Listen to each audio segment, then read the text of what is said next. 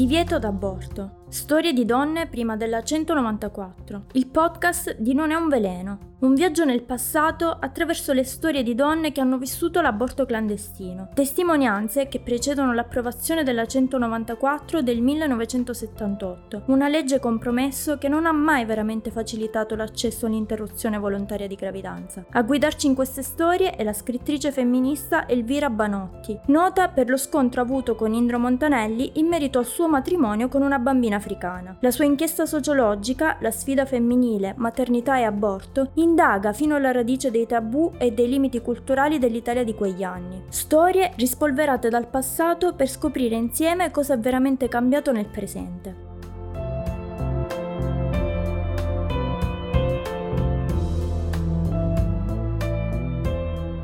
Intervista numero 12. 30 anni, separata, tre figli, svedese residente a Roma da 10 anni. Luglio 1968. Parlo con vero piacere di questo argomento che è sempre stato considerato tabù in tutte le società e anche nel mio paese di origine, che è la Svezia. Io ho subito due aborti, uno legale e uno illegale. È proprio di questa differenza, in realtà inesistente, che vorrei parlarti. In linea generale, per quel che mi riguarda, io non ho sentito nessun senso di colpa, non ho subito nessun trauma dopo l'intervento, affatto. Io l'ho considerato un intervento chirurgico, una modificazione di uno stato patologico, come quando ci si difende da una malattia e ci si impegna con tutto l'organismo per superarla. Anzi, dopo ero molto soddisfatta. Mi sembrava una conquista. Avevo scoperto che in coscienza non succede nulla. Tutto ciò di cui si parla, traumi, angosce, eccetera, sono solo sovrastrutture. Io non ho avuto affatto crisi di coscienza, Scusami, non sorridere, ma era proprio così. No, no, queste cose non esistono. Sono illusioni. Comunque, in tutti e due i casi era una mia scelta e l'uomo non c'entrava affatto. Dopo l'aborto ho subito un leggero abbattimento fisico perché ti riempiono di antibiotici. Psichicamente invece ero attivissima Anzi, ho subito sentito desiderio di fare l'amore. Non hai il ricordo di aver fatto qualcosa di spiacevole? Il ricordo spiacevole era solo legato nel secondo aborto alle odiose trattative per ottenere l'intervento del medico e quindi all'assurdità delle leggi. Mi sentivo oppressa dal fatto che l'aborto bisogna cercarlo e ottenerlo tutto così, in modo ambiguo, nascosto, con metodi sospetti e assurdi in un mondo ormai scientificizzato.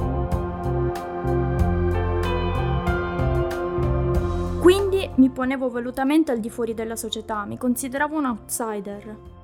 Così ho appunto sperimentato le false differenze che la società presenta quando consente l'aborto legale e vieta quello illegale. Ti assicuro che è una cosa ridicola se non lo si dovesse pagare così caramente. Nel primo caso il medico, dichiarando che io non potevo portare avanti la maternità, mi ha sottoposto con tutte le cure all'aborto che porta l'etichetta di aborto legale ma il fatto che lo fosse o no lo abbiamo deciso in due, io e lui.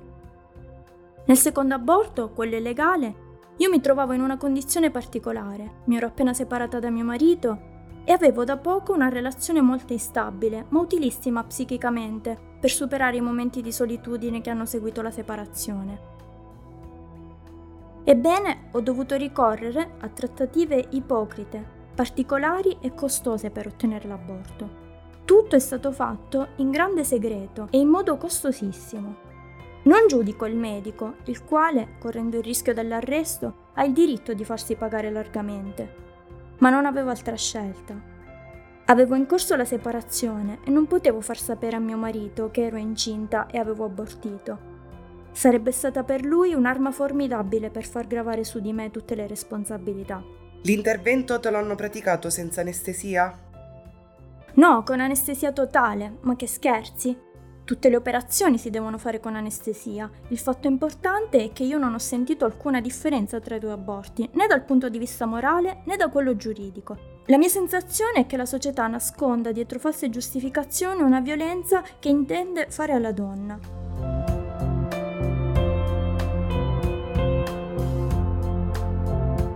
Appunto mi è sembrato chiaro invece che in nessun caso la società vuole tener conto della volontà della donna. La maternità non è solo un fatto biologico, ma è l'espressione di una volontà e soprattutto di un diritto soggettivo. Per me che sono donna è chiaro che la donna ha il diritto di abortire quando non vuole avere un figlio.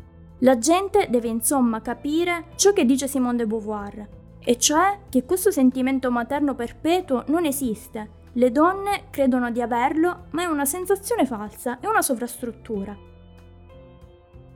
Io ho tre figli, dico tre e non ho mai sentito quel sentimento materno che la letteratura ha inventato a sostegno di questo tipo di società. Infatti le mie figlie mi dicono sempre, ma tu non sei come le altre mamme, tu sei un'amica, ci piace di più. Ed è chiaro che io amo le mie figlie. Perché non ricorri a metodi antifecondativi?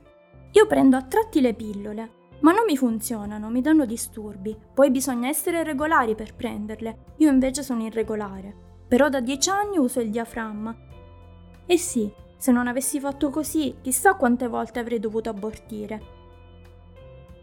Io faccio l'amore sempre, capisci? E con il diaframma mi sento veramente al sicuro.